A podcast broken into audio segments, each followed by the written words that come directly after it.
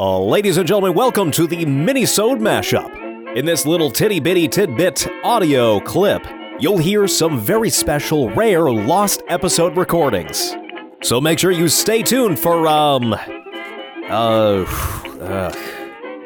carrots, eggs, milk.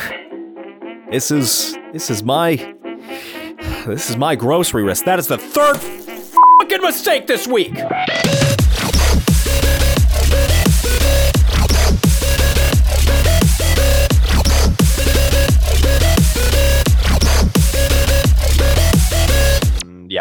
All right, cool. So, the day of Wednesday, I started. I had to work um at seven because I had an appointment to go do a COVID test at like two thirty in the afternoon. So I went and did early morning shift, and then I was gonna leave so I can get to my test on time, everything like that. All right. The, that was the only plan for the day. Work early, do test. I wake up at six six o'clock in the morning. I only gave myself a half hour to get ready. I'm in the shower. My stomach starts like killing me, excruciating pain. And you, I was like, is it just gas? Like, what's wrong? No, hardcore diarrhea. So I know that's disgusting. Oh, God. With me. So I get up out of I, I almost like fell over in the shower like that's how bad my stomach hurt i was like i gotta i gotta get out of here i didn't finish my entire shower. I rinsed out as much as i could and then i sat on the toilet for literally like an hour and a half. Like i just sat there and i had to like get up and walk around to like relieve pain and i was like literally like jumping up and down because i was like movement helps movement helps. And i was like almost crying. So eventually the thing that needs to happen happens. Uh, I, I blow up the toilet, basically is what I'm saying. And um, instead of getting to work for seven, I'm now rolling up at eight fifty. So I text people, let them know like, hey, I was really sick this morning. Uh, so that's why I'll be late. Yeah, yeah. I get I get yelled at a little bit, whatever. Um, so I I stay to work. While I'm at work, my computer doesn't work. It does. It never comes on. So I'm sitting there for like an hour, like I don't know what to do. It won't work. I have to. My boss had to go out get me a new monitor. So then I'm sitting there like nothing to do, no computer. So now I'm nauseous. I'm empty. I I'm on empty because there's nothing in my body. Yeah. I left it all at home. Uh, Oh, God. so bad. Jesus. So eventually he comes back. I, I, I finally get the chance to like do some work and I'm not losing my mind. Comes around like what time I leave work? 145. I get halfway to the fucking urgent care. I get a text. They're like, hey, your appointment's pushed back 45 minutes. And I'm like, okay. What the fuck? So then I come home. I sit for a while. I go back at three o'clock. I sit there for another 30 minutes past my appointment time. And while I'm sitting there, my boot breaks. So I have these tall I have these tall boots on. The zipper breaks. And then it it's like flopped over to the side and I can't fix it. So that I look homeless because I have to take the, the laces from the boot and wrap it around the boot to keep it from falling down. I still feel like shit, also. Yeah. Just so we're clear, I've had some water and some bread, and I'm dying. Oh, God. I'm scared to put anything into my body after what happened. Right. So I they finally, after 35 minutes of sitting there with my boot, they finally text me and they're like, hey, you can come in. And I was like, all right, fantastic. And I like I quickly walk in so I don't look so homeless and like shitty. I get inside and we do the test and everything. They're like, all right, go back outside for like 15 minutes. I'm sitting outside, irritated, and I go back in. And they ask in the the appointment, they're like, "Do you have any symptoms?" I'm like, "I was perfectly fine, but this morning I had diarrhea, which is a symptom, but that's not why I had it. It was like stress or something I ate or whatever." I walk into the lobby to receive my paper that says I'm negative. Out loud, this doctor goes, "Just keep an eye on the diarrhea because that is in fact a symptom. And I'm like, why are you yelling?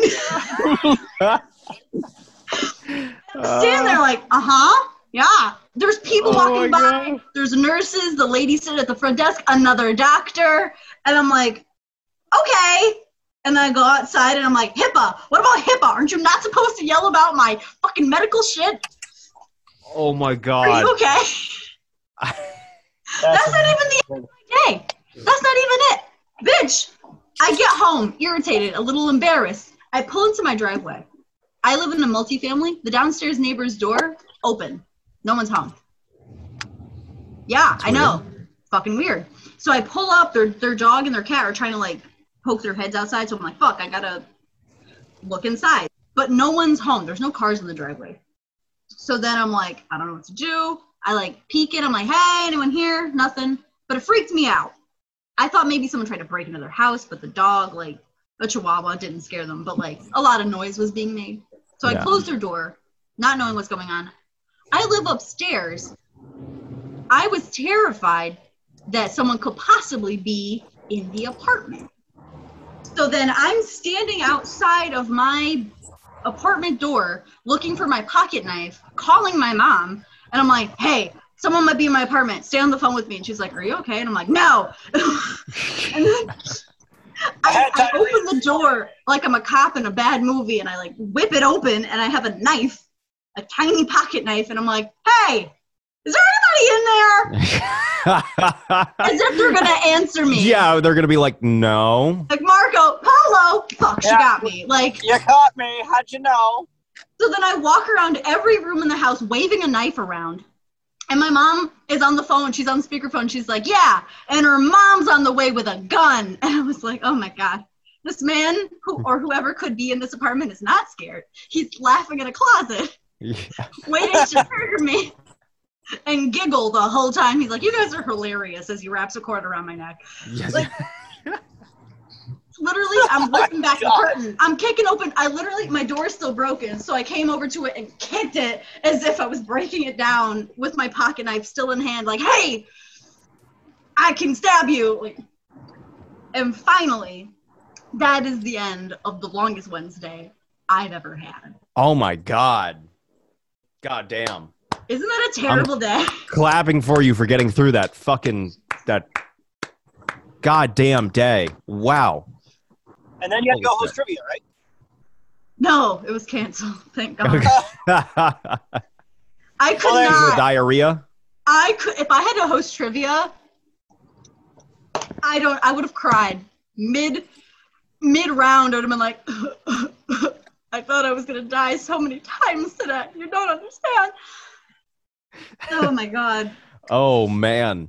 it was so bad. It was just That was such awesome. a bad day. But I thought I would share that with you. Oh boy, wasn't that just such a hoot and a holler?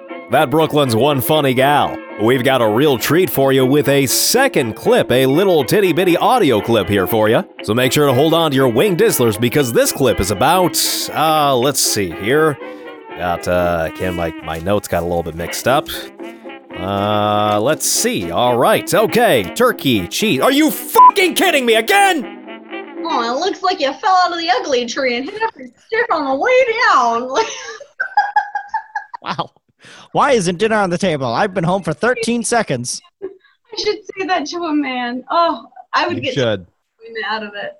You should be a sexist man from the 1930s. Do an impression of a sexist man from the 1930s. To, so just a man from the men. 1930s. No, okay. Any man from the 1930s.